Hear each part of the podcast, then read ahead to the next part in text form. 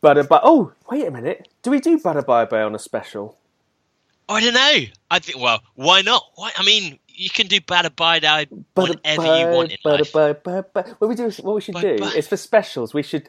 Oh, this is what we should do. When we do specials, we go back to singing the theme tune again because that was so popular when we first started. That's how so you. we're going to do a That's how you know Pat- it's a special. Pato Banton style theme tune. Yes. Baby, come, boom, boom, Boom, boom, boom, boom. Baby, do you want to do the voiceover while I sing it? Yeah. Baby, come, boom, boom, boom, boom, boom, boom. Baby, I must come, admit I was a clown to be messing around. Oh, But oh, I thought you were going to do the American voice. What? The whole welcome to the Bad Boy Running podcast. Oh. These are oh. the. I thought you'd Oh, be no, that I'll guy. do that. I'll do that bit. I'll do that. Carry on. Carry on. I'm still going, baby, come, boom, boom, boom, boom, boom, boom, baby, come, Yes, boom, they're bad. They're boys. And they sometimes boom, talk about boom, running. boom, It's your hosts, baby, Jody Rainsford and David Hellard. boom. Bye, bye, bye, bye, bada bye, bye, bye, bye. Wow, we sync with the music perfectly. That was amazing. It was almost. I, Who would have thought? I, I, if we hadn't added that bit in the start where it said we were going to sing it, I think people would have not even noticed. They would have noticed Well, I- that we hadn't hadn't uh, played the uh, theme music.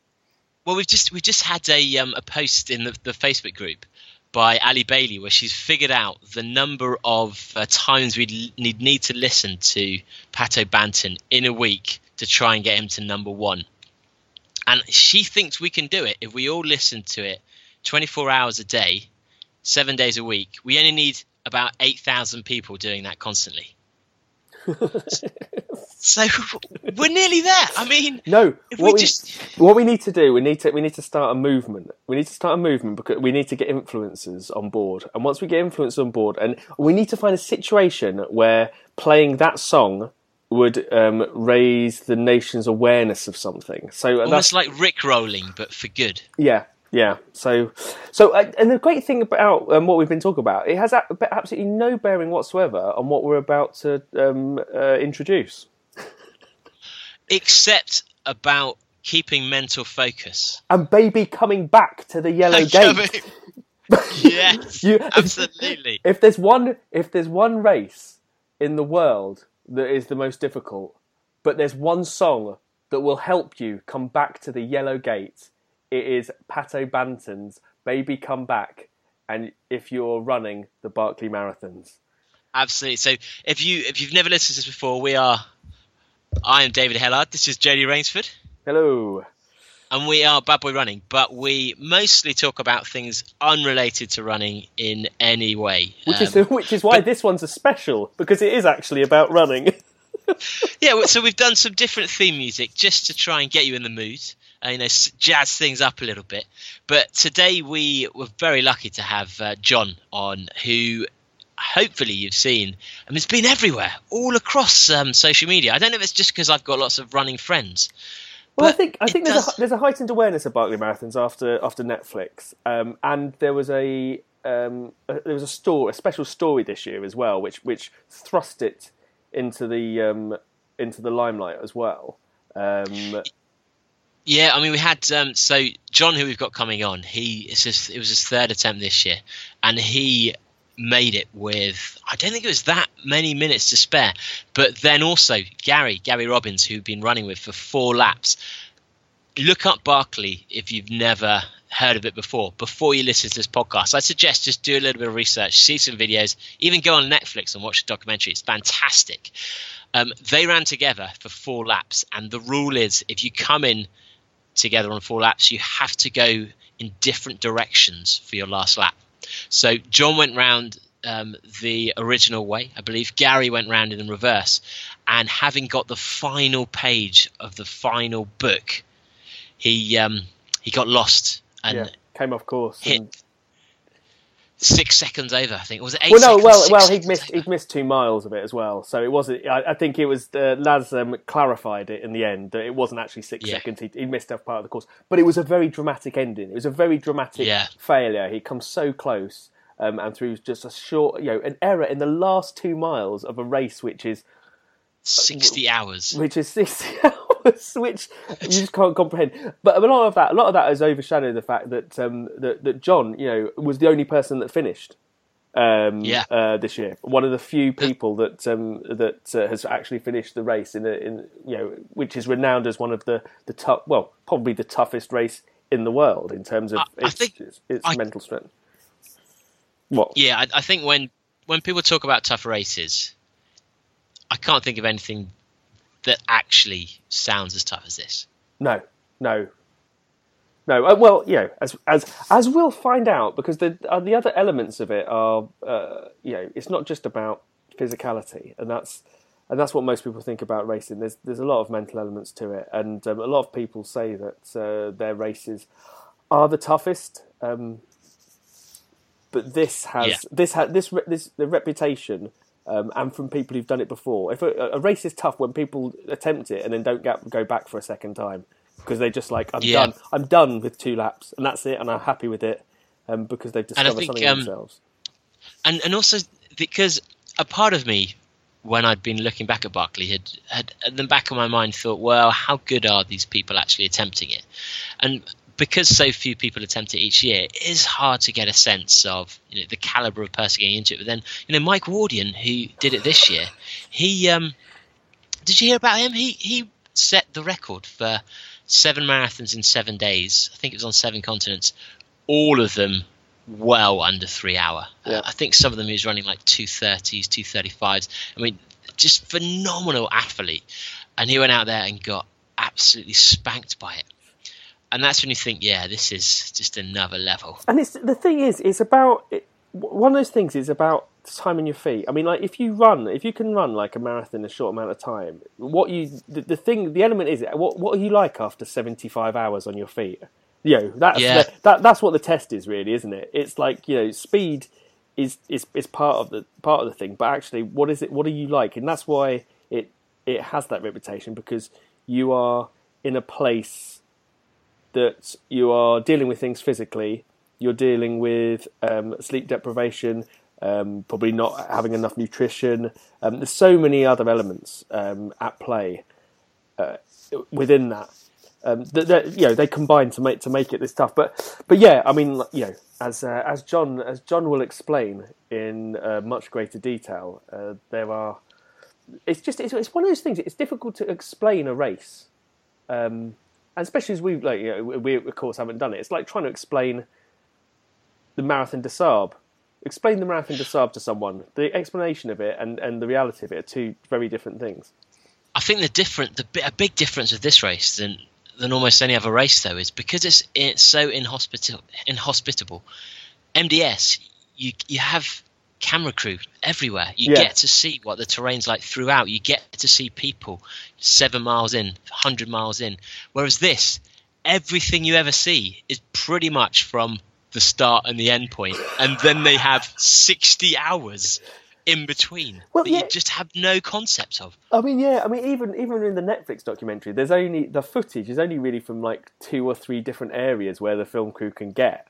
Um, Yeah. there's not, you know, there's you're not you're not following it around. I mean, I wonder if like someone has, has filmed it on a GoPro or or something, um, just to get a, I mean, an go, indication. how how long does a GoPro film for? Two hours? Oh, Three know. hours? oh, is that all it does? I don't know. I've not not got one. Yeah, and um, so you'd have to be incredibly committed to take one out and be constantly turning it off and on, and and I, I'd imagine actually the type of people that apply, it, would Yeah. it would weed out a lot of people that would be there just to make a video for YouTube. Um, but anyway, let's crack on. Brilliant. Well, we've uh, we've got our next guest on, and this one has come pretty short notice. Why we've why we're doing a special. So um, Rhonda Marie, who you've you've hopefully all heard that podcast, um, Made to Do Better, where she has she took on Barkley Marathons even though she's legally registered as blind. And following this year's event, it's it's caused so much media. So Rhonda sent a, a message out to John, who had just finished um, on his third attempt. So John very kindly offered to come on, but actually the main reason we wanted to get John on is because uh, he's a triathlete and he's building up to the, the Ironman champs. And Jody, Oh, we no. knew that was going to be really important for Jody. So um, we're doing two triathlon podcasts in a row, depending on when we release this. Which, uh, but w- welcome to the podcast, John. Yay! Thank you. It's- It's great to be here. So you may not have gathered, but um, JD's got a bit of a chip on his shoulder by Ironman. I, I, it's, it's mainly about cycling. It's mainly about cycling that I've got a chip on my shoulder about. Um, of which I would, yeah, and I'm always saying that if you do Ironman, then you're a cyclist rather than a runner. Um, although you may be the exception that disproves the entire rule. So, so th- thanks for that, David.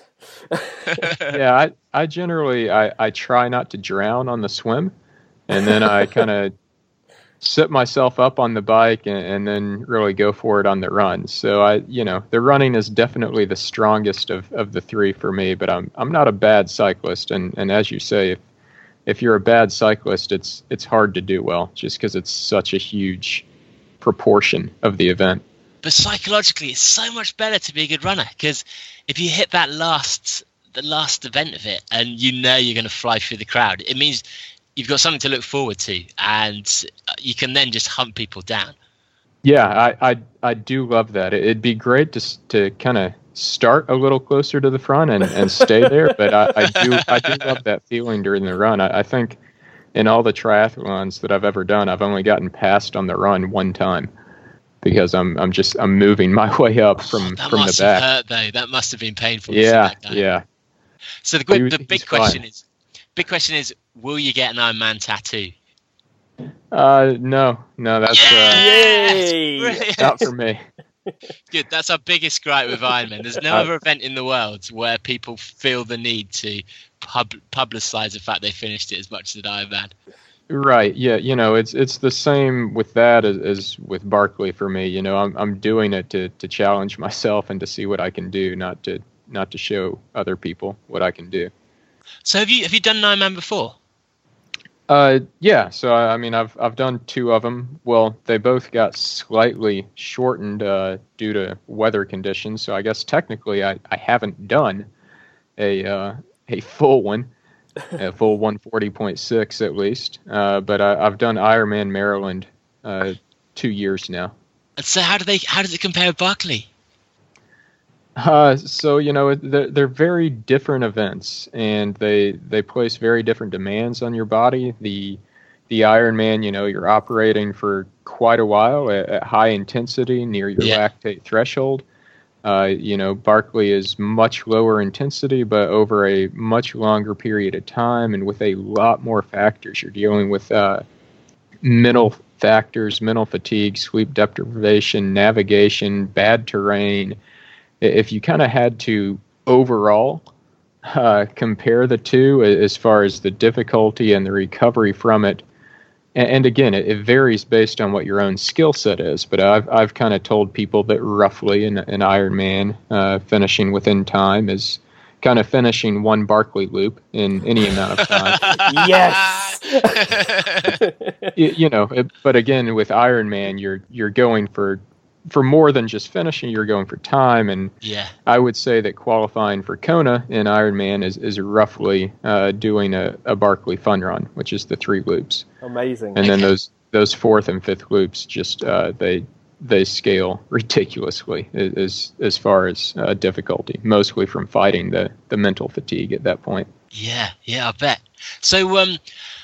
I've, I've done a bit of research, which is pretty rare for this show. We tend to um, tend to be pretty unprofessional and lazy. And from what I've from what it's I've, sat, I've seen on the internet, it says you only started racing um, pretty much in 2013. Is that right? Yeah, I, I, ran growing up. I ran cross country and track in high school, uh, but I I basically took 10 years off from running uh, when I was in college and grad school, I you know I, I kind of went the intramural hero route. I, I played softball and flag football and whatnot for what that's worth. Uh, flag but, football. Yeah, so that well, American football. So oh, okay. yeah, so sport. That, gotcha. So so the the flag ver- uh, our flag football is our American football, except for instead of tackling people, uh, you you rip flags off of their belt. Oh, it's so like touch rugby. Like tag rugby. Tag yeah, rugby. yeah, yeah, yeah, yeah. Uh, so yeah, I, I, I started running again uh, seriously towards the end of 2013. Uh, signed up for a marathon to see what I could do, and, and things kind of grew from there. And were you were you pretty pacey in college then? Sorry, what was that? Were you pretty pacey in college in those shorter distances? Uh, no. So I mean, I, I just I didn't do much of anything at, at all in college. Uh, you know, I I didn't. I don't think I ran a single race from 2004 to 2013.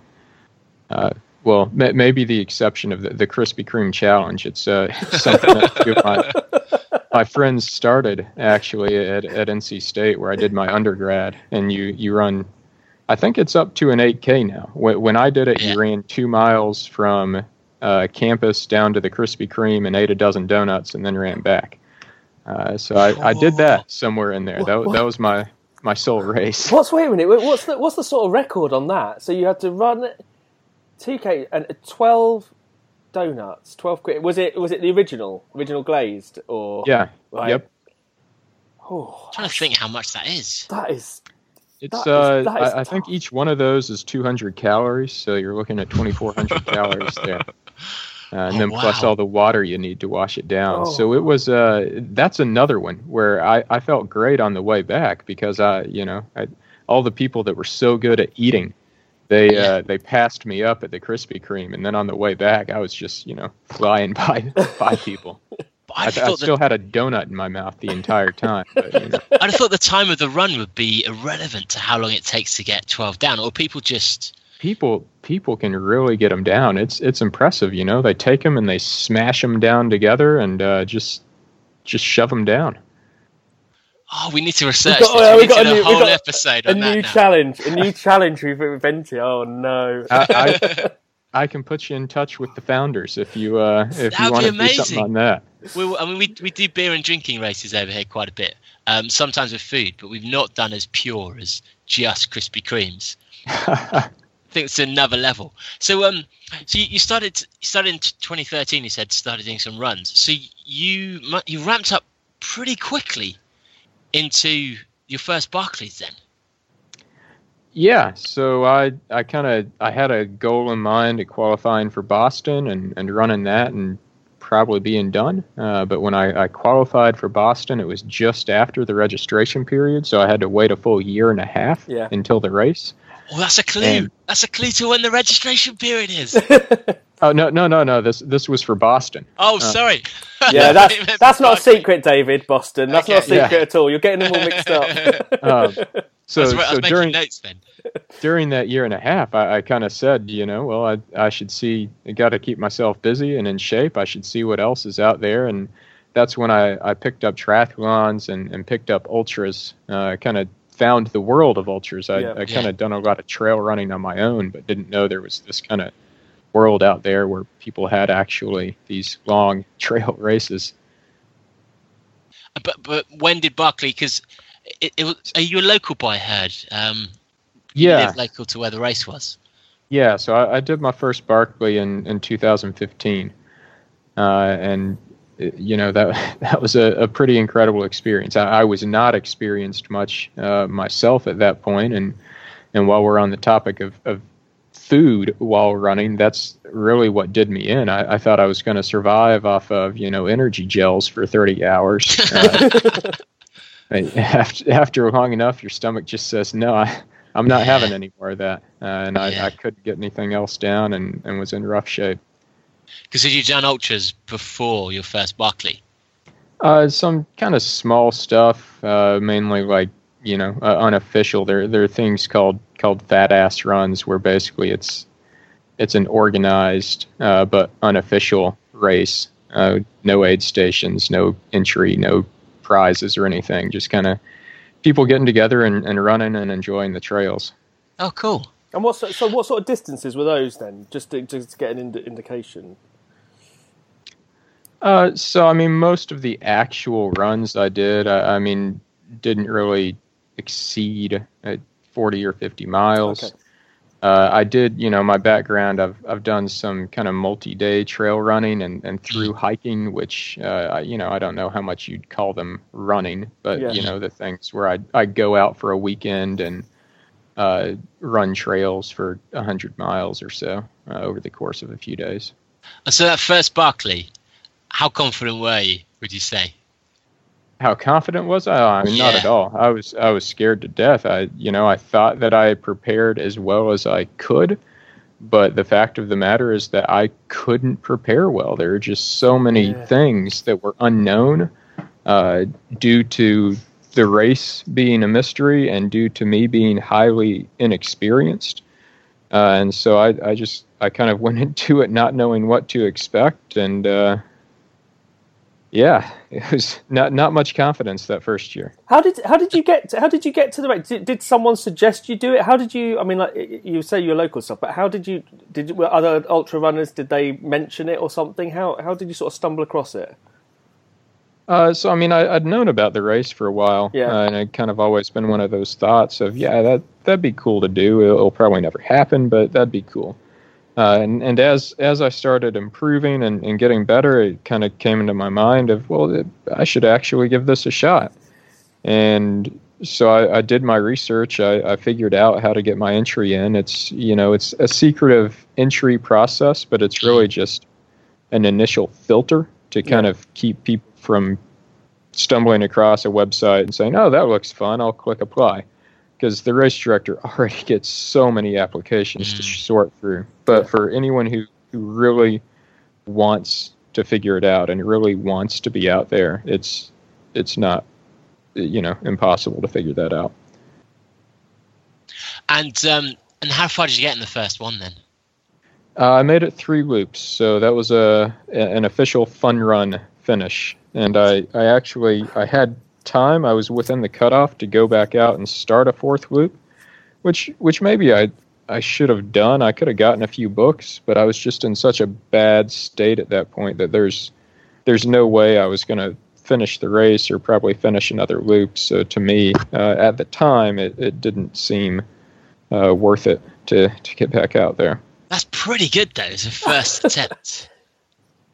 Yeah, I mean, I was definitely thrilled with that. Uh, thrilled to kind of do well and make good use of the spot that I had gotten and to represent the community and, and to do well enough to, to get back in the next year and then this year uh, so that I could kind of build up to to getting my finish. What, But I what think was? that's- What, oh, sorry.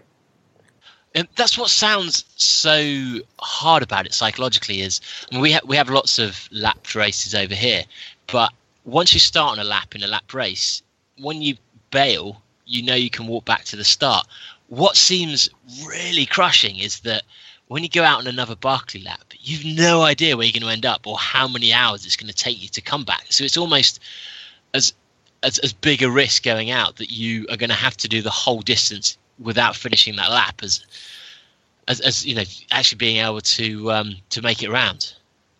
Yeah, so there are definitely a, a few places where it would take quite a while to get back to camp. Uh, there's really nowhere on the course where you're ever uh, more than a couple miles from a road or from an easy route back to camp. So as long as you kind of know uh, the the general area and have your wits about you, then you can you can get back to camp. The the more difficult thing to me really is the flip side of that that four times during the race you're coming back to this comfortable great campsite where you know you've got shelter and clothing and whatever food you want to eat and you can sit down and rest and and you have to consciously make that decision of, of nope i'm i'm going to leave all this behind and go back out there again And how, And- how, how, when you were doing it for that first time, like say on the very first lap of the very first time you did it,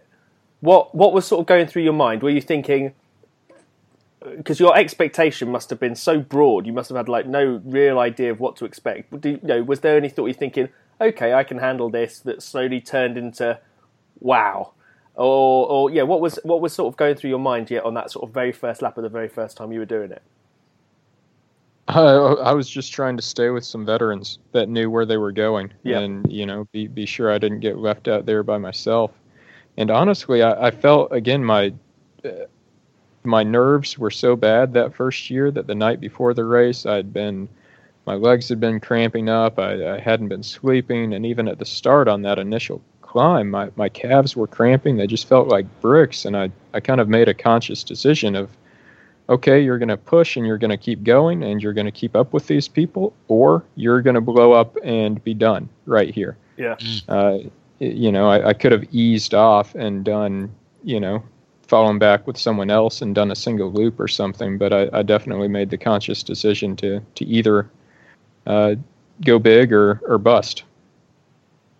And did does local knowledge help? Do, do you get a knowing what the land's like, knowing how the valleys fit together? Is there an advantage there? Would you say? Yeah, definitely knowing. I mean, I hadn't spent time off trail in Frozen Head or anything. You're, you're not allowed to do that, um, even if you're not a race participant. And but I, I had spent plenty of time off trail in the mountains surrounding Frozen Head, and having that general feel for the lay of the land and the terrain and how certain features typically uh, run together was was quite valuable, as as well as just being familiar with the general difficulty and the obstacles. I feel like so many people get out there and they have this preconceived mo- notion of of oh, it's the, it's the East Coast. You, you know, all, in the U.S., all the big mountains are on the West Coast, and they say, oh, it's the East Coast. It, it can't be that bad. And they've they've never seen you know briar patches or mountain laurel thickets or anything. Which, uh, as a kid, you know, I'd go up these steep banks and through Yeah. these thickets, and just you know for fun. And so other people run into that and they say, what is that? We're supposed to go through that? Are you, are you kidding me? So there's this, this shock factor. Yeah. And whereas I, I didn't have any preconceived notion of other ultras difficulties, and I, I see that and I kind of just say, oh, okay, well, that's where we go. Let's go. So does that mean you have to wear quite specific clothing then to protect yourself? Uh, I mean, you can.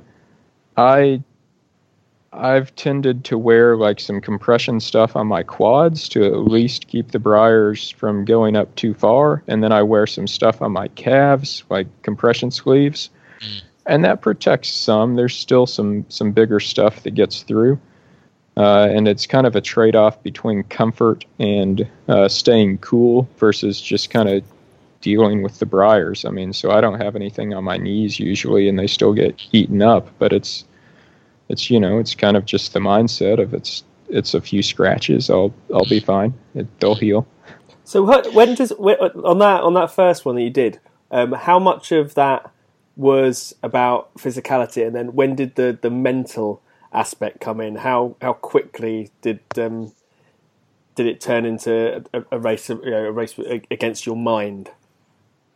So on the first one, it was probably really uh, I was limited more by by the physical factors. I you know like I said I I wasn't eat, eating anything, and it, towards the end of that third loop, my muscles were still fine, but just systemically, my body was so fatigued Yeah, uh, that it it couldn't keep going, and so it, it's really loop four where you start to deal with some of the uh, real sleep deprivation issues and and the really hard mental battles, and then loop five is just. Uh, you know, last year I started Loop 5. I got one book, and I said to myself afterwards, ah, I was so close. Just just one more loop, and I'd finish this thing. And after this year, just that fifth loop is so so much harder than than any of the other loops. I mean, it just it, it the scaling factor is is ridiculous. And so no, I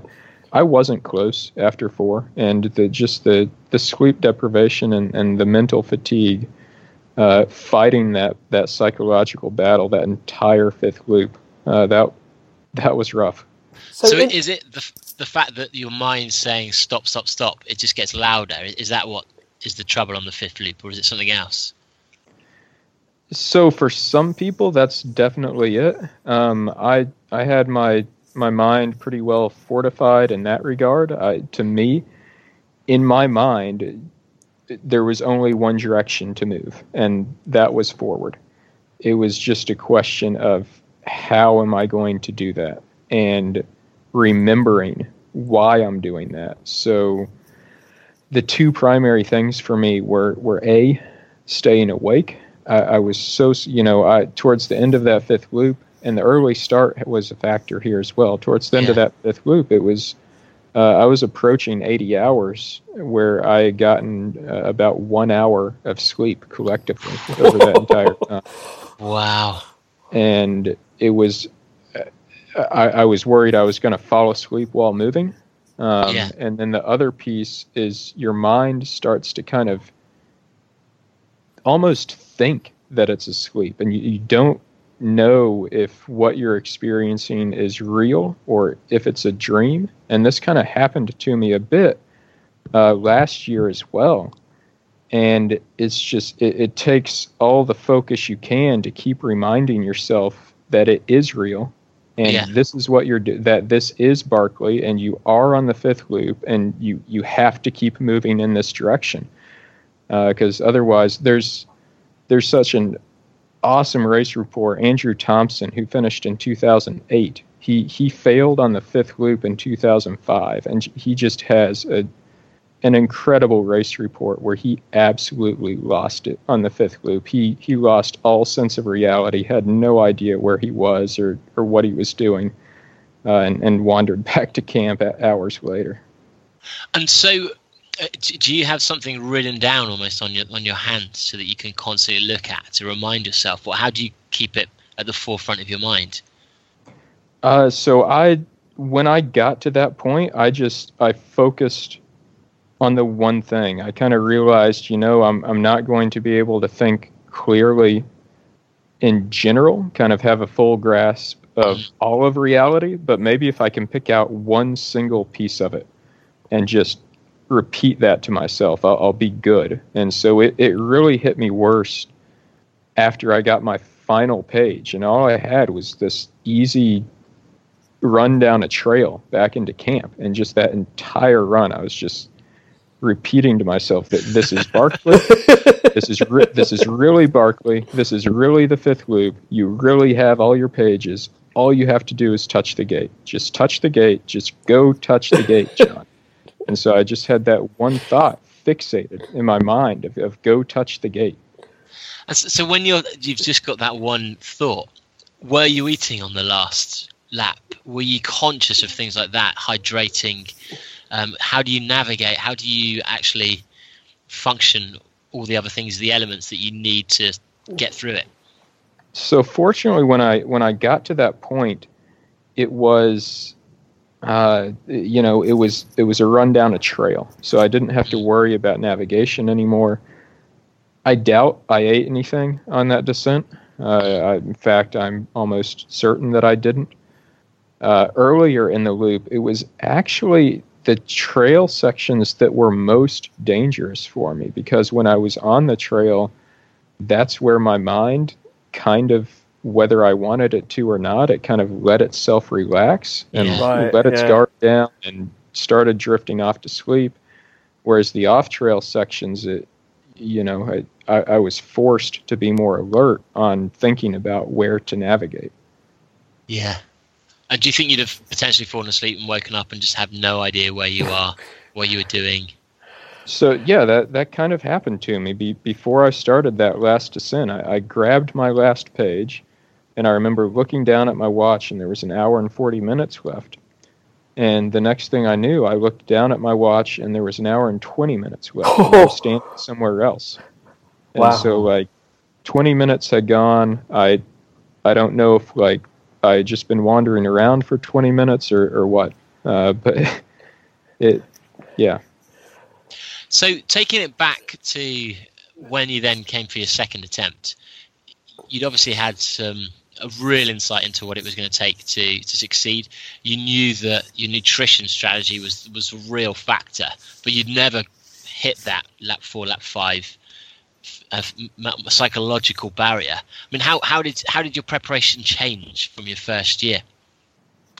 Yeah, so the the nutrition was a a huge factor. Obviously, I, I had you know a whole spread of items and uh, you know the gels, but supplemented with real food, uh, real you know home baked food to eat while I was out there.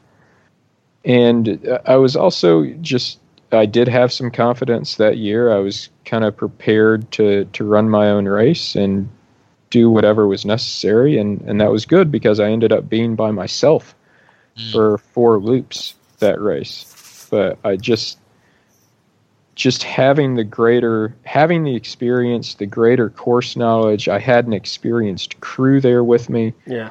uh, was was really valuable in in going um, on to the the fourth and then the fifth loop as you know i i mentioned that that first year not only was i inexperienced but my crew was my my wife and my dad who uh, loving and supportive as they are, they knew nothing of ultras, and you know when I came in in that, that rough state, they, they weren't really sure what to do, what, what to what what to say, um, and and so I I had much more experience all around uh, that that second year. What what were their you what were their what were their reactions when you know in the, uh, the state of you after it? I mean, it must be quite difficult with some people so close to you, um, seeing you come in in in in a way that you've probably not seen you in before. Where they're just like you're Right. never doing this again. Yeah, so I mean they they'd never seen that before. Definitely never seen uh, that with me before, and so kind of the the experienced ultra people that are out there. I, I come in and I look like that, and they're saying things like, "Ah, get him some chicken soup. He'll be good. Send him back out." And uh, you know, meanwhile, my family's wondering if they should call an ambulance, take me to the emergency room or something.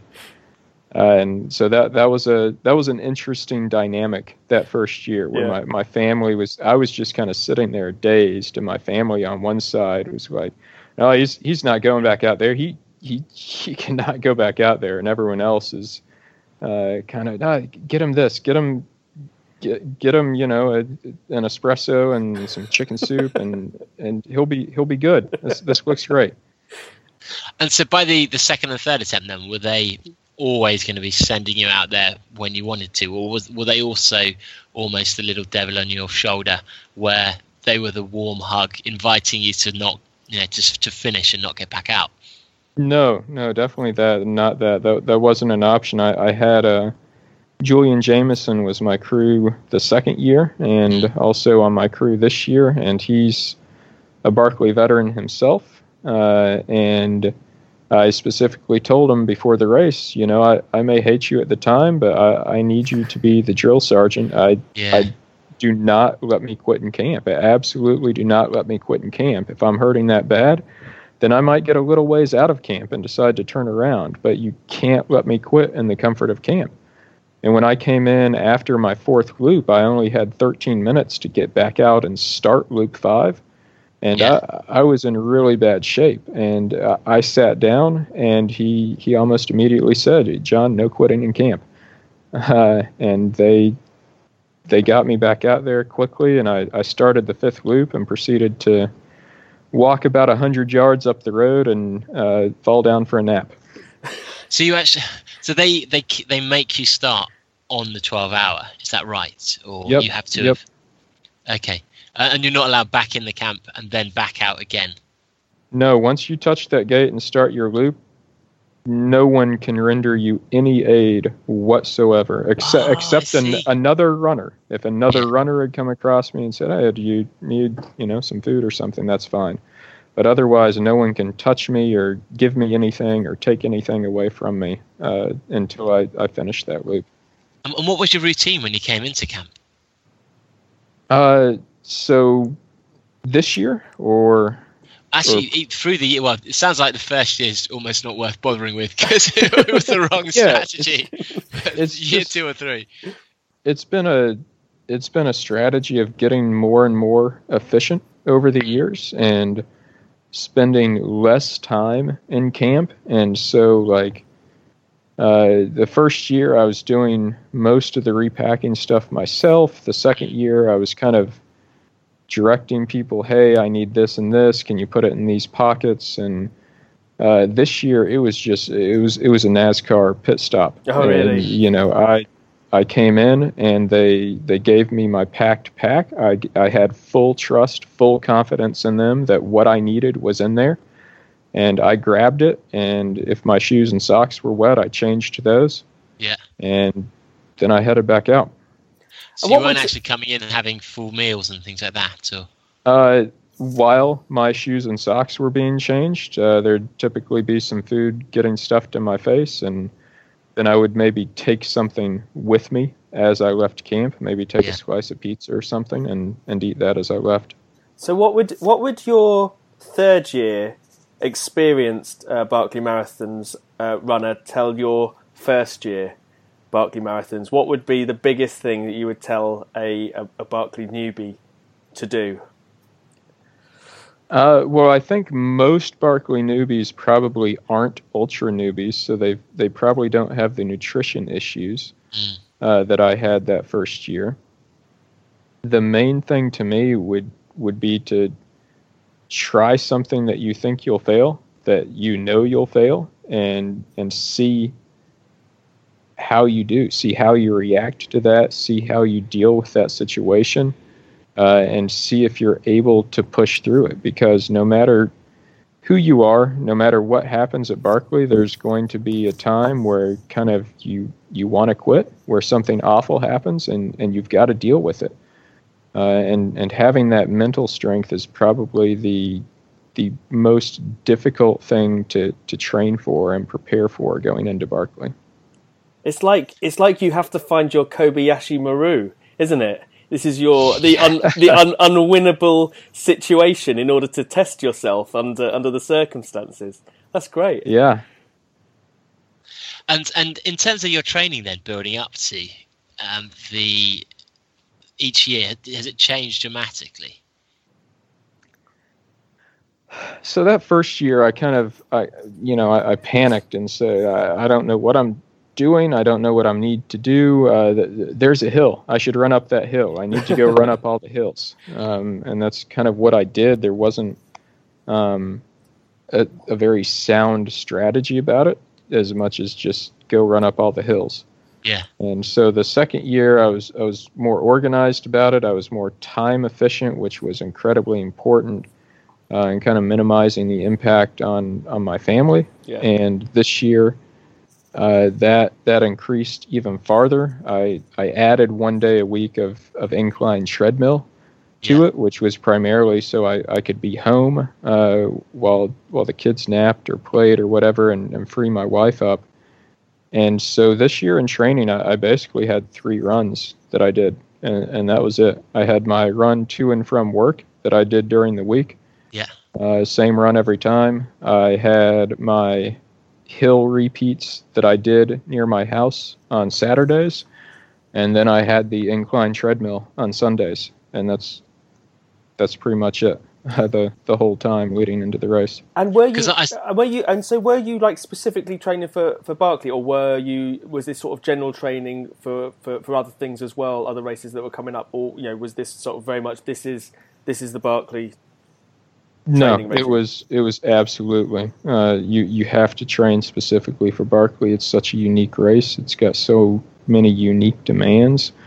Uh, other races that I did during my winter uh, ultra marathon season were themselves training for Barkley, yeah and so I, I kind of have two focus races a year, and, and really view all my other races, all my other training as as specifically directed for those two races. 'Cause And, I- and Barkley's one of those. I've had a look through some of your blogs. So it's um, randomforestrunner.com, and it looks like the one one of the runs you mentioned is just over a marathon, but takes in fifteen thousand feet.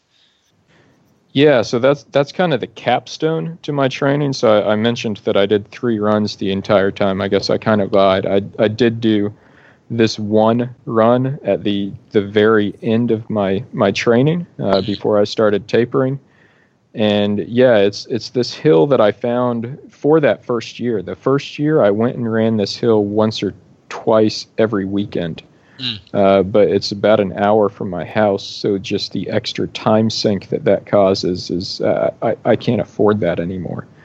But I, I do go there the, the one time. I, I was fortunate. Mike Wardian joined me uh, for it. Who he's he's an awesome ultra runner. Uh, Yeah. He's in the race this year, and uh, yeah, it's it's 26 times up and down this hill. That's about half a mile long and 550 feet up. So it adds up to just over. Uh, it, it's it's what I call the Marlou Marathon, and it's it's about a marathon and 14,000 something feet. Yeah, that's incredible. And and so, how many miles a week does it all add up to? Do you say your, your typical training week? So since I did those uh, kind of my commute runs during the week, uh, which were the the mileage to elevation ratios a bit higher than what most Barkley training would be, I did from the you know from January first to um, weekend. I, I probably averaged 80 something uh, miles a week and probably 20 something thousand feet of elevation gain and I think I peaked at uh, 105, 110 miles and 42,000 feet. Um, so I, I do know. So from January 1st until the end of March, I did a thousand miles and a quarter million feet of uh, elevation gain. So whatever that averages out to. I could handle the distance, but just that elevation. Yeah. I, I think when you're doing that much elevation, it's so hard for your your muscles to actually recover because the impact's coming down. Is I mean, were you having to do anything else like yoga or particular stretches, um, anything to actually help with the recovery when, while you're training?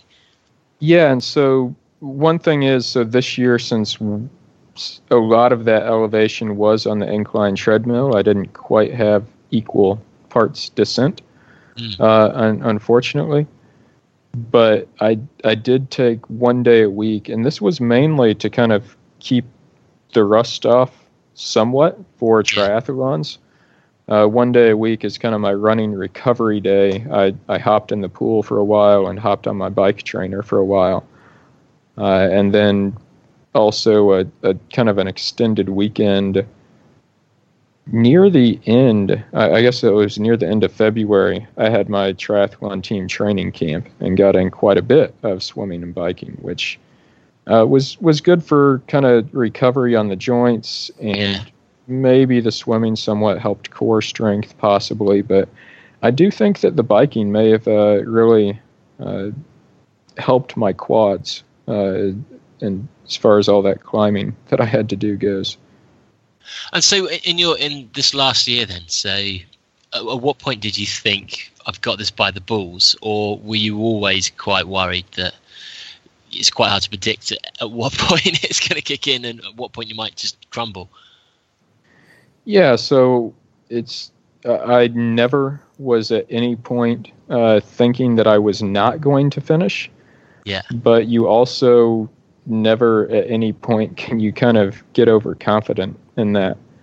And that was especially true for me on, on the last lap, is even after I got in my last page and I, I had so much time to get back to camp, I just the the mental fatigue, I was so worried that I was gonna I was gonna be that guy that got all my pages and then fell asleep or forgot what I was doing yeah. and just wandered around until time ran out. Has that happened before then for, to someone? Uh, n- no one has gotten all of their pages and done that. No. Um, but there's always a first. You never know, do you? Yeah. That's it. Right. Right. Yeah. Uh, and so, although you you could kind of argue Gary, Gary kind of did that this year. He he got all his pages and then he made a wrong turn yeah. and missed the very last part of the course. Um, but yeah, it, it wasn't until I actually reached out and touched that gate that it, it, it was done. I knew it was done. And is there a way you can prepare for that mental challenge? Do you think the, the tiredness, and is it worth doing some events that are three days long and just to see how you react? Yeah, I th- I think that that uh, borrows something my my dad always said that I hate. it, it wouldn't hurt. Um, you know, I, I'm not a huge proponent of sleep deprivation training. I feel like it just it harms the other aspects of your training so much that yeah. it's probably not worth it. But like I said, just it, anything you can do to kind of build up that mental strength and to to convince yourself that that no, you you can go on when your mind is telling you that you can't and that you want to quit. Uh, knowing that you can is is extremely valuable, and and that was again, a, another thing as far as my experience goes this year when we got in such bad shape early on because there was a really dense fog and we lost a lot of time. uh, that whole first lap, I was kind of doing the math in my head, and I was like, okay, we're still in better shape than I was at this point last year. We Yeah. can do this. We'll we'll be all right. And was the plan to go around with someone for the first few laps, or did that just happen naturally? Yeah, so I, I didn't really go into the race with a specific plan on that. I was going to run my own race, and I wasn't going to intentionally uh, leave anyone, but I also wasn't going to intentionally not leave anyone.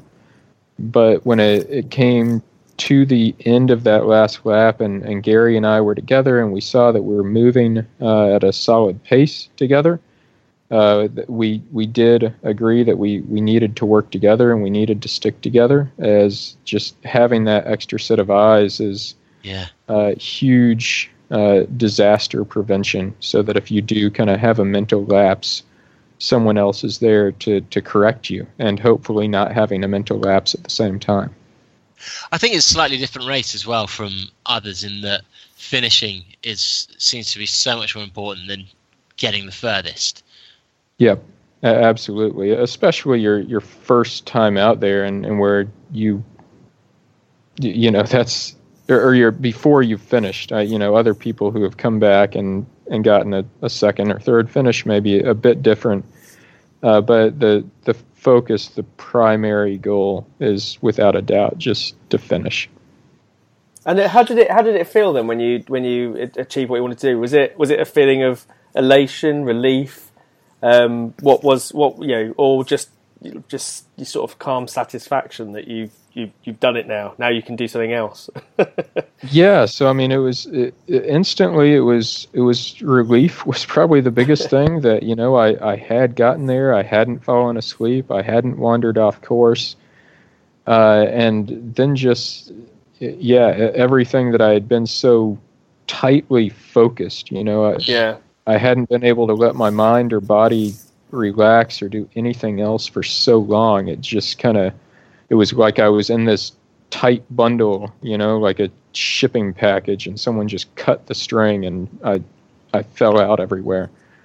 Uh, but beyond that, it was it was honestly kind of hard to really process things Yeah. uh, as I as I initially sat there Mm. uh, just with with the state I was in. Um, and you know, I, I'm I'm quite glad that things were, were documented well, and now I've been able to go back and look at that and kind of relive the experience while I'm in a better state of mind. yeah, of course, of course. That's yeah, that's difficult. Like when you uh, if you especially like the long stage ultras and stuff, you you know you can't remember what's what's going on. So you you know having someone either someone else to re, uh, recall it for you, or you know like you're saying having it well documented must you know. Did it did when you look back at that how well documented it is? Did you did you did anything surprise you, or did you think oh I don't remember it quite like that? No, I I think it was it was pretty accurate. Uh, you know, there's there's nothing that I really misremembered. Uh, just some some parts, some gaps uh, to, to kind of fill in. In other words, yeah, I, I, it- I look I look epic. That's exactly what I remember. Yeah. But it, it seems to have blown up. But I think because of Netflix doing the documentary a few years ago, and the fact that um, the other guy came so close. What's the reaction been? Have, have people? Have you had a lot of response from your friends? Do strangers now get in touch? Yeah, uh, a lot of support from my, my friends and family and the local community out there. That's that's been incredible to see, and just uh, yeah, like you said, uh, com- complete strangers messages on, on Facebook or, or Twitter or whatnot. That uh, it's been it's been awesome to see how much it's it's kind of inspired and, and motivated people. It's not I initially had I set out for this race way back in 2015. So Yeah. it's it's been a huge bonus, and yeah, also a bit overwhelming at times. You know, it, it took me a few days to kind of work my way back through all my my Twitter notifications and Facebook notifications. Um, is, there, And- and- is, is there right? Is there any element, and, and I'm I'm playing slightly devil advocate here. Is there any element where you sort of wish um, what happened um, with the um, with the with the cut off and um, and um, you know not finishing and all the drama that's got that that's in some way has has taken a little bit away from the fact that you've got, you've scored this heroic victory, where the person who hasn't finished has been getting like almost as much sort of press as you. Does that is there, there any element of you that just go, oh, I wish I wish there was more glory on me? I'm just from my own point of view. If I was in that situation, I've uh, I've been getting more than my fair share. Um, you, you, know, definitely had as as much as I can handle, and uh, more than I uh, ever ever would have wanted. So that's you know he he does have a great story, and I, I feel awful for him. Yeah. Uh, and we were both kind of in those shoes last year, not as as close as he was this year. Uh, and and people after last year that I got told so many times, John, you you had the most inspiring race. And in my head, I'm just thinking, well, I would have rather had a perfectly non-inspiring race. Yeah. and not do it again. yeah. yeah. So I, I know I know very much kind of kind of what's going through his mind, and and he's he's an awesome guy, and you know he, he's a very well he was a very well known ultra runner going into Yeah. it, so he already kind of has that that presence, and uh, it's it's just natural that that's that's going to garner attention, and Yeah. that's you know, some, that- sometimes sometimes people love the story of someone not finishing a race. Um, uh, you know, almost almost too much, and I'm not talk, talking from personal experience in any way there. well, yeah, I think I think it's especially because most of us are losers, and so when someone fails, we, we have a lot more empathy. For that. yeah, that's it. Brilliant! We- I'm not the only loser. Even this guy's a loser. Yeah, and I'm well. It could certainly be some aspect of that. Of again, he's this great, well-known runner, and, and Yeah. so seeing that, it, it makes it uh, very relatable to, to people. That hey, even even this guy can can come up a bit short. Do you think Gary's going to go back again next year? Uh, that is a you know something that he is going to to have to decide, and that's going to be a long personal decision and something to discuss with his wife. Is it, it's it's a big time commitment, and Yeah. he'll make that decision in his own time. But if he does go back, I would love to see him there. I- I'd love to see him get that finish and and help him however I can. So for you, is that the end of your your Barkley love affair, or could you see yourself going for another attempt? I'll, I'll never say never, um, but probably highly unlikely next year. I'd you know like to take a step back, relax, recharge for a bit, uh, let my family recharge, uh, and en- enjoy the other side of the race. I've I've never gotten to kind of be in camp or anything because I've been Yeah. one of the last Yeah. ones in, and by the time I get in, everyone's packed up and gone. So I'd, I'd love to be there, be part of camp, be part of someone's crew, and, and help someone else uh, shoot for their, their Barkley goals. wow. Yeah, I think that'd be amazing to see. Actually, I mean, it's it's almost as hard for the people watching as the people doing it because how often do you have to support in one space where there's no shops and you're there for 50 60 hours i mean that's fair play to the uh, the crew Yeah, I mean my, my crew is, is awesome, and, and with me being local to the race, that gives me kind of a big big leg up on the logistics. I mean my Yeah. family is right there, just ten minutes from the, the entrance to the park, and so uh, it's I, I don't know what they do during all that time. I do think about that. You know, I I've, I've been out here running for sixty hours. What what have all these people been doing?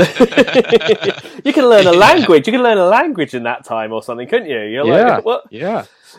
Um, uh, what that'd when be a you, great when- challenge actually It would, yeah, If you're you like, sleep- Come ba- you, if you set back them a challenge after 12 hours and say the next time i come back i want you to have knitted a jumper i want you to have made a seven layer lasagna yeah, you just to learn actually get Mandarin. them Yeah, Yeah, learn how to play guitar. Well, they, they got the, the bugler there playing taps. I think by the end of 60 hours, so, you know, ha- half of camp could know how to do that. They, the, they put their mind to it. when you when you, so when you join this esteemed group of um, this very very small group of people who finished, do you um, is there is there something that happens afterwards? Do you is there like a Facebook group for Is for, there a for? Barkley finishes, or is there? You know, do you do you all of a sudden get a, a phone call in the middle of the night inviting you to to you know come along to a you know to a secret location where you all sit round and, and, and laugh at people that haven't completed it. Is there you know does, does anything else happen beyond this, or or is that a, a, a dark, deep, dark secret only for the, the chosen few? Uh, I I haven't gotten that call, um, and you know I, uh, you know we, most of us, well, a, a, large number of us at least know each other, yeah. but there's it, almost everyone that has had success at Barkley has has been very internally motivated for that success, and yeah. so uh, all of us that have finished, I, I think we're very much just content taking that home with us, and and we know that we did it yeah. um, and and that's that's good enough. And is there something else on your horizon that you think could be as challenging, or are you quite happy to just feel content now and take on other challenges that are just more there for personal fun? Yeah, I, don't think there is anything in the, uh, at least in the the athletic world or the world of physical challenges uh, that that is as challenging. Uh, so so certainly not uh, when you look at my running or, or my triathlon or whatnot. Uh, you know, helping kind of getting my startup out there and, and helping it grow is, is certainly a, a big challenge. Uh, but it's the whole Barkley experience. You know, it, it's something that has has taught me so much and made me so much stronger that I'll, I'll definitely be able to face those other challenges in, in life uh, much uh, much better after this.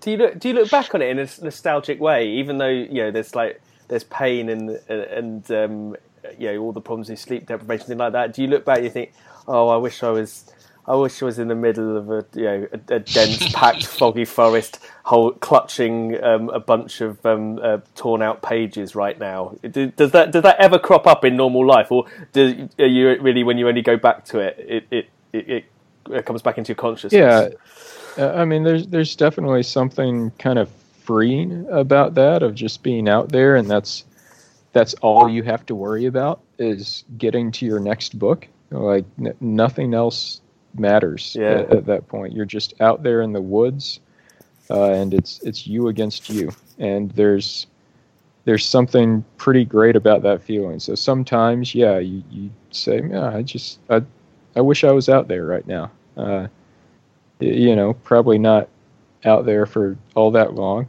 but, but maybe briefly. the highlights, the highlights reel of it, yeah. right, yeah.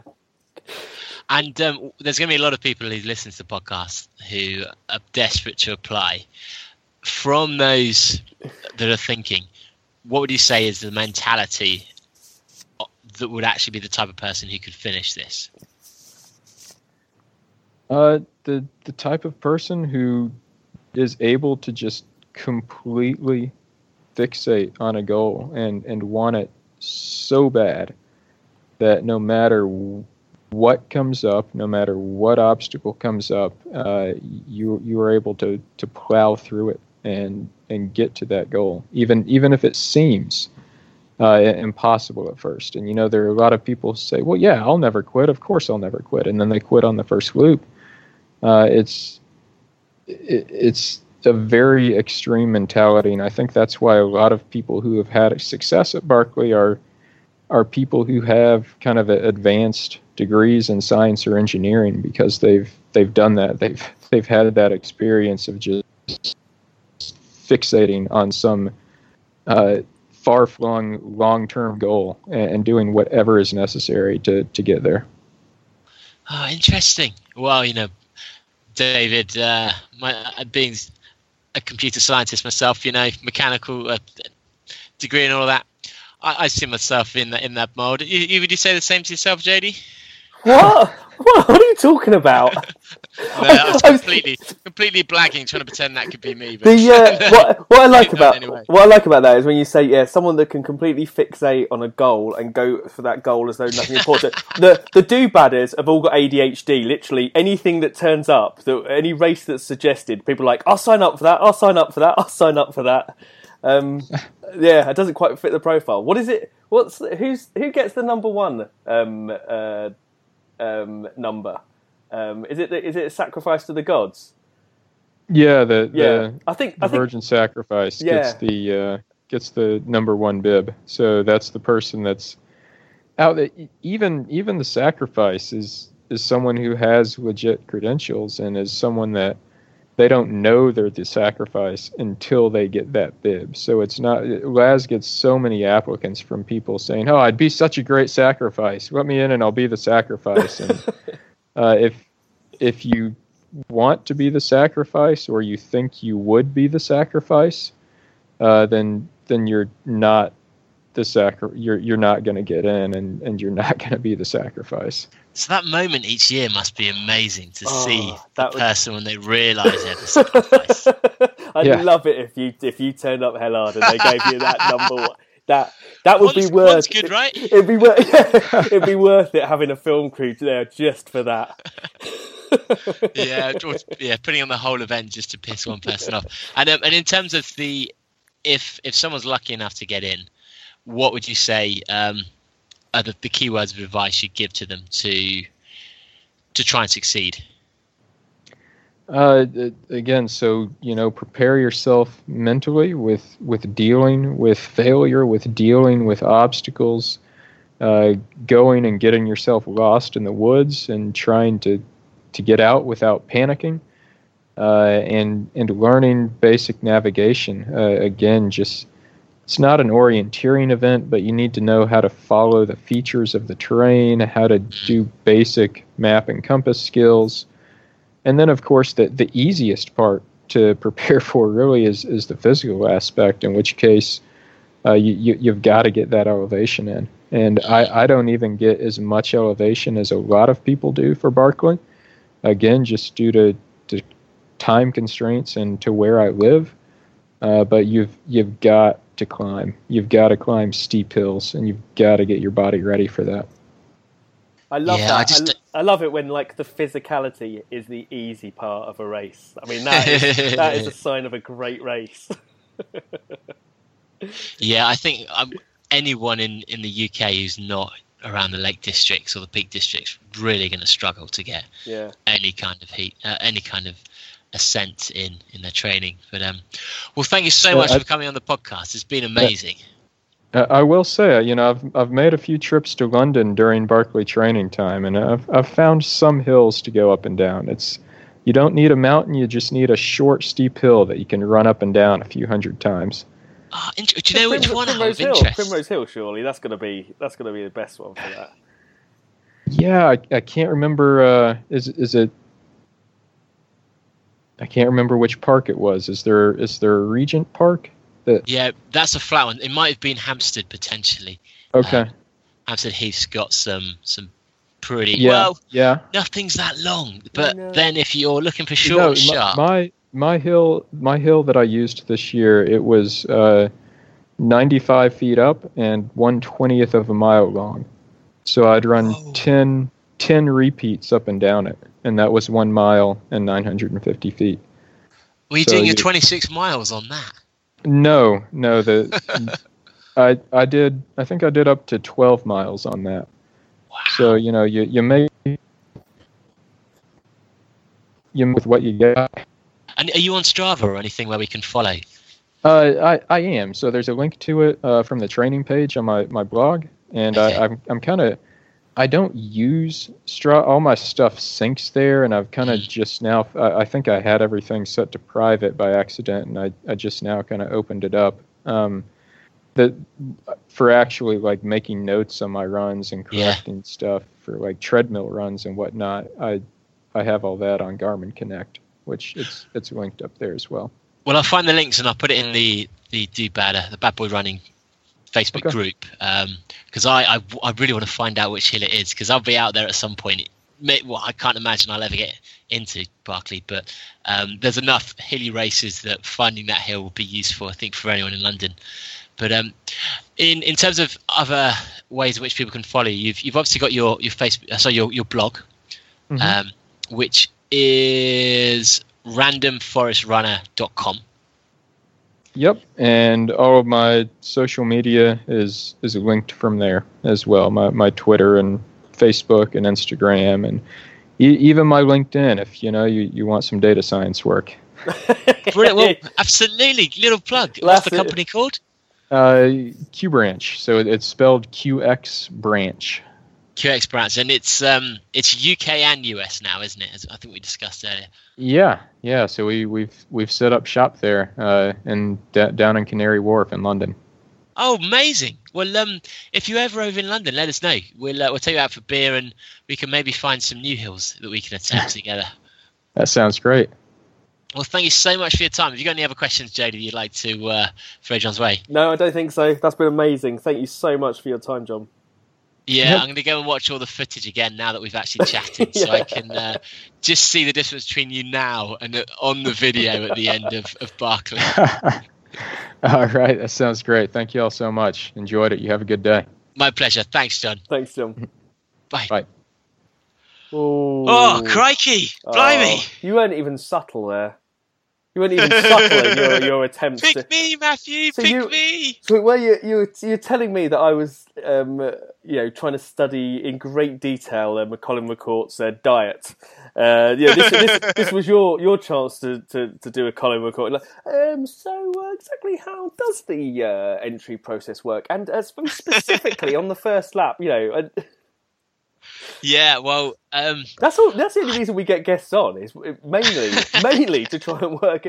To, it, we can't afford personal trainers or expert advice. We've just set up a podcast so we could we could just get advice from them for free. Yeah, absolutely. I mean, we, will Um, in fact, we should have got the organizer on. That's the secret. Damn it! Damn it! Or to be fair, I mean, John was amazing, but I, I think there are very few races when I I think of them when I don't think, yeah, I'm sure it's hard, but it's fine. Yeah, I'd be, I'd do that. Yeah, whatever. Whereas Barkley, I, I don't think anyone on earth can can think or can listen to what John said and have any idea whether they'd be able to finish it. Yeah. I mean, how, would you, would you, what would you, where do you think you get to? Where do I think I get to? Um, I, th- um, I don't know if I'd make a lap. No, I think I'd make a lap. I don't know. It's it's weird. I I love the idea of doing something you know you you you can't finish. I like the idea of that. I like the idea of yeah. doing something that you know you're going to fail, um, because it's so hard. I've done that in bars across the land. You've done night. that. You did that when yeah. you entered Special Forces Hell Week. Every attractive woman I've approached. yeah, Special Forces Hell Week. I should have known. When you, when you, when you saw when you saw Dante, you knew that this was going to be a lose lose situation no matter what. When he happened. said 20 press ups, I knew that no man, no, no man could do 20. but I tried. I tried. No, but there is, there is there is something about there's something um, really enticing about doing something to uh, that you that you, you know you're going to fail at. Um, and I think you know it's one of those things. The thing is, when I think about it, like I agree with you. There's certain there's races which I remember I used to think, oh my god, I will never be able to do that. Like I, I remember yeah. looking back and thinking, London to Brighton. Oh my god, that is so far. That's like 56 miles. I'm I'm never going to be able to run 56 miles. And yeah. then and then when you do it, I'm just like, yeah, yeah, we'll just do it one weekend. Um, I think the fact it is so hard makes it even harder because if I was to do a marathon and people knew that, I wouldn't be able to drop out because everyone like, why didn't you finish a marathon? It's it's fine, you know, you, you you should be able to do that easily. And if you do some quite hard challenges, there's that embarrassment of um, thinking like I couldn't have gone to the MDS and not finished unless I was in a coma because I trained so hard and people expected me to finish. With this, it's so hard. If you finish after one lap, no one's going to go, "What are you playing at?" I can't believe everyone's going to go, "How well? Just how hard was it?" You then tell them the horror stories, and they go, "Mate, fair play for even doing yeah. one lap," which makes it so easy to drop out. Yeah, that's true because there's no shame in dropping out at any point. When you hear of people who've been out there for 12 hours getting what? lost and they have 12 hours to get back, you, there's no shame in that. Are you are you saying then we have to lead the movement of shaming anyone that does less than a fun run? everyone, everyone's being far too far too nice to the people that drop out after after th- uh, before three laps. It's for their own good. You're you're pathetic. Yeah, I haven't failed a single Barkley. How many of you failed, eh? Eh? I, No. I just, I just don't know with this one whether. But actually, that uh, what adds to the spice of it. There's that little bit of me when you were a child, and people would go, "Yeah, with LSD, you know, you never know what's going to happen. You might end up cutting all your skin off because you think snakes are trying to get out of your skin. You're like, really? That sounds ridiculous. That's so dangerous. But how exciting! And the fact that on the the fifth lap, what he's talking about is so alien to me. I've been tired before. I've um, I, you know, I've done hard races where I think I've mentioned before. I, I packed toothpaste instead of an energy gel because I was so tired. Um, but that's not it doesn't even begin to compare to that um, to how he's describing his fifth lap where you can only have one sole thought and even that you can't hold on to Yeah, I mean, like, I, have you ever have you ever uh, had a part of a race, been in a part of a race where you can't remember it afterwards? not really no Yeah. See that that you know, like when I. Like when I did the 100, 100 miler, which I don't think is, uh, I, I think multi days are harder than 100 miles. Um, but there's there's sections of that that just a complete complete blackout for me.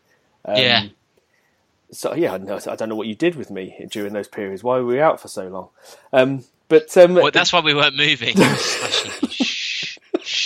we're spooning, spooning, spooning in the car park on the South Down. But um, but You've yeah, done but- harder races than me though so that's that's why i've never yeah been in that position But but the thing is, if you yeah, but when you like black, yeah, it's not. It is like a blackout. I mean, like when he says that twenty minutes, he didn't know what was do what he was doing. He, he stood somewhere else. I can totally see that. But Mm. but on on a hundred mile race, you know, on the last like what's it called? It, that only happened in the you know for like a few hours or something, and I had you with me. I mean, that's the whole point of having a pacer there. Um, so Yeah. you, you you that that doesn't worry you as much. Um, it's almost the same as like when you get so drunk you can't remember. Uh, like you end up all of a sudden stood in a in a room somewhere um, and your bag's missing and everything else, um, and and you wonder how you got there and you're like, what what's happened? Like, you know, th- th- imagine that in a in a running situation. I imagine that happens to you all the time. that actually. fills me with confidence because I I'd say that in terms of people on Earth who've had drunken running experiences, I've got to be up there. Absolutely. Anyway, And any- what great way to train! But I, th- I think also my worry would be if I even when I'm navigating on simple races, I'll be looking at the map, I'll be running down a simple path, and then I'll start singing a song, and I'll think about, oh, um, I wonder what I'm gonna have for tea for night t- tonight because I'm really hungry. I wouldn't mind some bacon right now, and I run completely past the left-hand turning. So I don't know how you'd be able to concentrate for 60 hours where the consequences of going wrong are just so much more just destroy your race You think about it, yeah. I mean, like, even with um, even like people on like the Thames Path, like uh, what's it called, Thames Path Hundred, and, and ultras along that. People, you know, miss one signpost because they're because they're looking at a bird or something like that, or they're looking Yeah. at someone, you know, someone funny on a barge or, or something like that. You know, it's just the. I mean, you know, it's the guy, that poor guy. I keep thing is, I keep forgetting what his name is. It's something Robbins. I keep think, I keep thinking Tony Robbins, and that's all I can think of. So I stop. I, I, I keep forgetting his name. gary robbins Gary Robbins. Um, yeah But you know, just the idea that you could scupper your whole race in just a second. There's there's something Yeah. that is just beautiful about that. There's something that is just so incredible um, that you know one little lapse in concentration and you know you can destroy your race or someone else can destroy your race. You kept what, missing. one lapse in you, concentration by a marshal you kept missing. You kept miss. Did you miss the nuts uh, references I, was making? no no i was picking up on those and the bitterness but he clearly had no concept of thought oh this is going to be it's going to take a while to describe this. And also it's like when say you meet someone who's had a horrific car crash and they uh, they're in a wheelchair they can hardly speak and you go oh yeah mate mate I, I know what you feel like. I had a bike crash the other day really scuffed my knee. That was you. You were trying to pretend that it was the same Yeah, well, I was not was there to say. I was just saying that people love the drama. People love the drama of of a a, a, um, a mission incomplete of a failure. Yeah. yeah. Even though, let's just point this out: he who should not be named was the reason for the failure. It's it's the injustice, I think. It's the inju- oh, yeah, yeah, yeah. We've thrown injustice into it as well, which makes it even better. Yeah, because you feel like the guy should just go, "Yeah, go on, you finished. You finished. Why not?" Because that's what you want him to do for the poor Blake. Everyone wins. Everyone's happy. But um, ultimately, yeah, Are we talking about It- nuts or Barkley? I can't tell. I, I'm I- talking I- about Barkley. Oh, are I'm you? talking okay. about Barkley. No, am I was quite think- happy that I he am hadn't think- I am thinking about the injustice of it still. So let's not let's not go there. I'm going to run a sword be honest, through there's- him. Are you going to there's have not a second that goes by. There's, Well- there's not a second that goes by in your day that you don't you think about him. You probably make love to your wife thinking about him. Oh my god! Let's end this here. If you've just joined us, if you've just joined Is, us, is that what she this- says when you're there going, end this here? I'll turn over on the you back. haven't made cut off. Um, uh, well, um, that's yeah. the that's Bad Boy Running podcast. It might be the first time you've listened to it. yeah, that um, sums it up really. That we've that- yeah. encapsulated what it is. We had a. There's been an. If you expecting every episode to be this full of running, it's not. This is this is a special for a reason. Um, But Oh, if you if you're coming back to listen to JD's stories of making love to his wife, that doesn't happen this regularly either. So um, I'm not sure what you're going to be coming back for. all right, I've got to go now. Is that the missus Yeah. calling you away. Well, guys, please subscribe. Tell your friends about it. Uh, come to the Facebook group Bad Boy Running, um, and that's where we share the information about the topics and also loads of stories from do badders around the world. Any comments, letters at do uh, badboyrunning.com. And uh, if you are going to listen again, just do a little bit, bit of research on 90s reggae music, specifically Pato Banton. It will save you a lot of time in the long run, believe me. Absolutely. Anyway, man, see you later. Well, but bye bye bye bye, but bye bye bye bye.